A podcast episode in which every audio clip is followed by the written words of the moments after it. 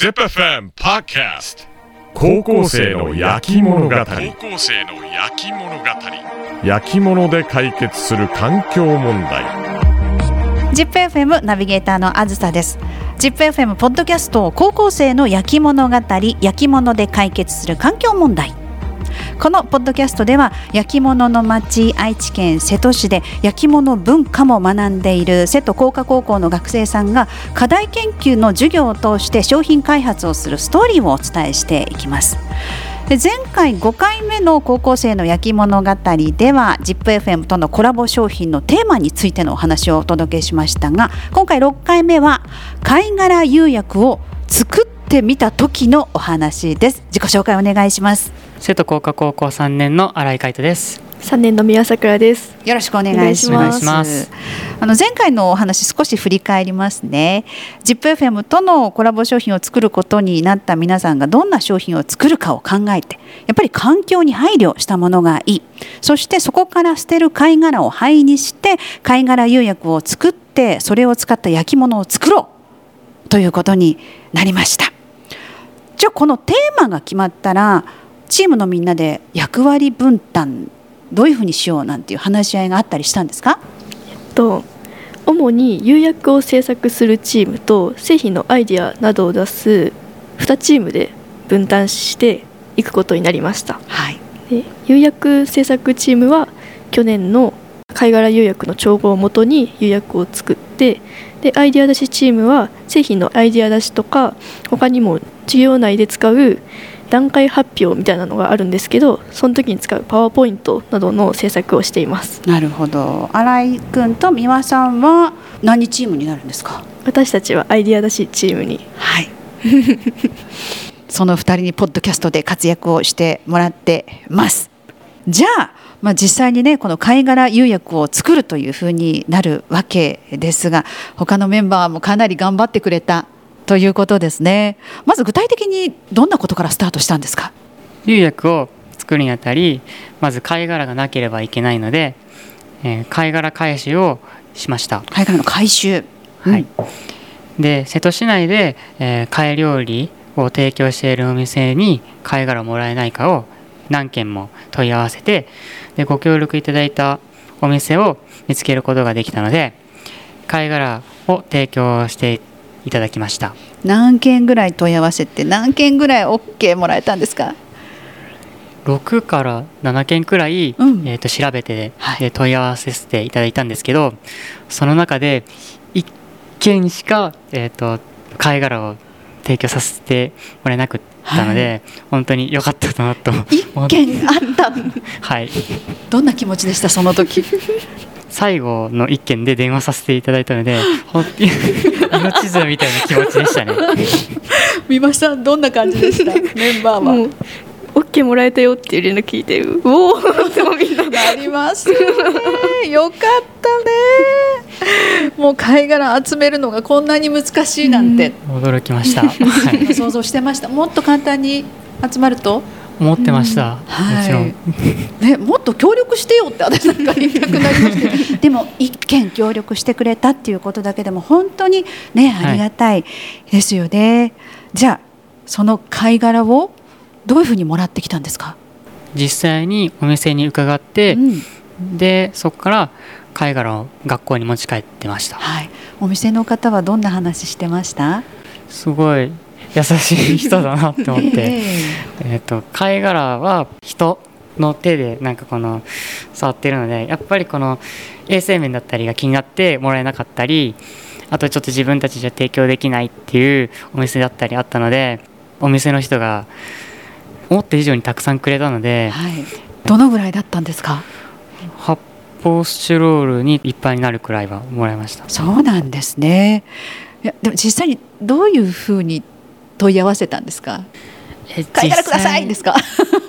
生徒高校高校の新井ですって、えーと問い合わせさせていただいてはい、はい。直接。でこういう授業をしてるんですけど貝殻を提供させていただけないですか？って問い合わせさせていただいたのでそこからではいいよっていう返事をくれたのではい、じゃあいついつに伺いますのでお願いしますっていう感じで予定を立てて直接伺いました、はい、宮さんも電話したんですか？私は電話してないです。じゃあ結果を聞いて「およかった」ね、そう思った。そんな感じですね。方ですね。でもその一件からだけの貝殻だと足りない気がするんですよね。この学校瀬戸工科高校からもの人たちからも貝殻を回収できないかっていうのが、えっと、自分たちのこの目的計画にも立ててたのでそのために貝殻の回収ボックスを設置して、えっと、そのみんなに伝わるために、えっと、手紙も用意してはい、貝殻を回収していました。はい、じゃあもう学校のみんなにも協力してもらってじゃあ最終的にどのぐらいの貝殻が集まったんですか、正直使い切れないくらいの貝殻は、はい。えっと、もらってそれを全部なんか利用できたらなってうんうん。思ってるくらいはもらいました、だって釉薬作るのって簡単なことじゃないですね。ないですよね。失敗するかもしれないから、はい。たくさんあった方がいいに決まってます、はい じゃあそんな風にお店の方にも協力してもらって学校のねみんな学校の関係者にも、ね、協力してもらって貝殻が集まりました。その次は？貝殻を集め終わったらまず釉薬にするために調合ができるように粉末状にする必要があったので、はい。貝殻を釜で1100度で焼いて、ね、貝殻をもろくして粉末状にしやすくするのと、えっと、有機物などの不純物を取り除くっていう作業を、えっと、釜を焼くことでやりました。1100度ってものすごい暑さですよね。そうですね。それを焼く窯が学校にあるんですか？はい、あります。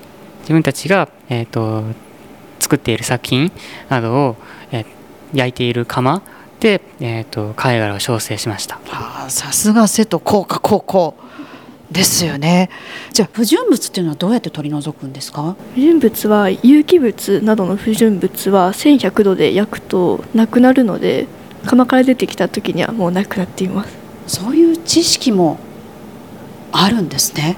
去年の課題研究で分かっていたのですごくなんか参考にさせていただいたなと思います。うん、そう去年の先輩たちがこの貝殻釉薬を作ってみたということでその先輩たちのこう礎があるからこその今年になってるわけですもんね。じゃあその貝殻を、まあ、灰にして実際に貝殻釉薬を作ることになるんですよね。うまくいきました？えー釉薬を粉の状態でラムネ状に固めるんですけどぎゅっと、はい、そうです。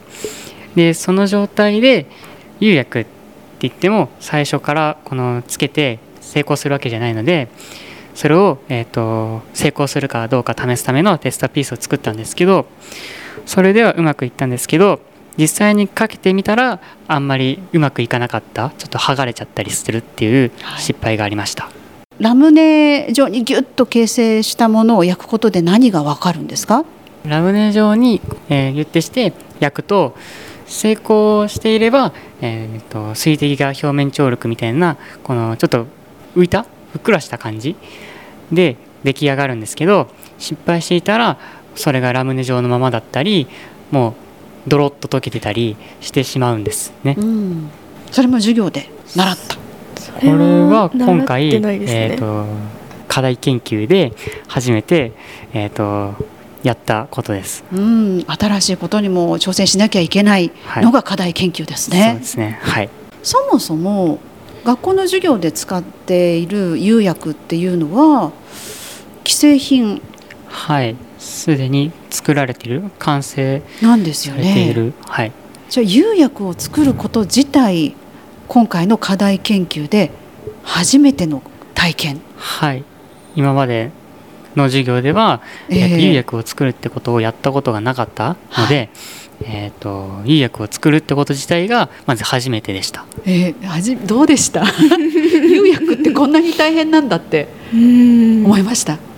そうですね。授業だと知識としてなんか調合の割合とかを学ぶことはあったんですけど、うん。実際にいざやってみるってなるとすごいちょっとの差で変わってくるものなので、はい。調合の割合が。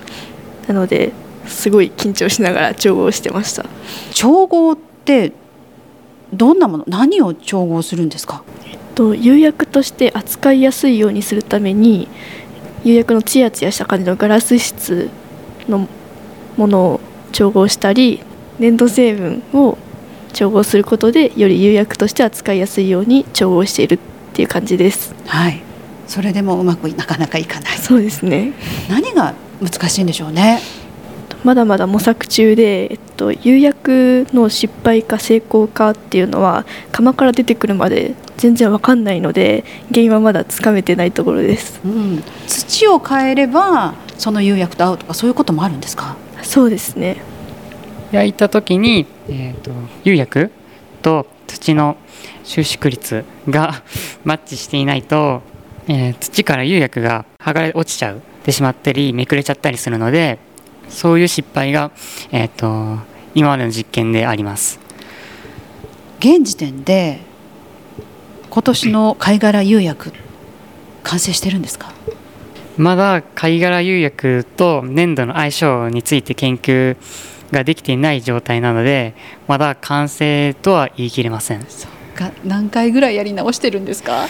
えでも45回くらいは実験してるんじゃないですかね これねあの製品の完成までの道のりはい。今何パーセントくらい進んでますかね？えー えーでも気持ちまだ4パーとかそのくらいでしかないですよ。まだ96%の道のりがありますがこの後何をしていけばその道進んでいけそうですか？今までの、えー、と釉薬の実験では、えー、と普段学校で使われている粘土を使ってたんですけど、えー、と学校にある、えー、といろんな種類の粘土で実験して自分たちの製品作っていく製品のアイデアに、えー、と合わせていこうかなって思ってます。なるほどその土釉薬デザイン、まあ、いろんなものが組み合わさって成功への道が進んでいくということになりますね。じゃあ次回は ZIPFM とのコラボ商品のデザインのお話をぜひ聞かせてください、えー今回は貝殻釉薬を作ってみた時の話を瀬戸工科高校3年生の新井海斗君そして三輪さくらさんにお話をお伺いしました。どうもありがとうございました。ありがとうございました。次回もお楽しみに。高校生の焼き物語焼き物で解決する環境問題は毎週木曜日に配信しています聞いてみてよかったなと思ったらぜひお聞きのプラットフォームで高評価そして応援の意味も込めてフォローをお願いします。でまた今回の瀬戸工科高校とのコラボ商品のように ZIPFM は地元の素材を使って地域の人たちとコラボレーションをするなど地産地消をテーマにした商品開発をしています。開発した商品は ZIPFM オフィシャルストアで販売地元の良い文化を再発見発信をしています。概要欄にリンクを貼っておりますのでぜひ一度覗いてみてください。ではまた次回 ZIPFM ナビゲーターのあずさでした。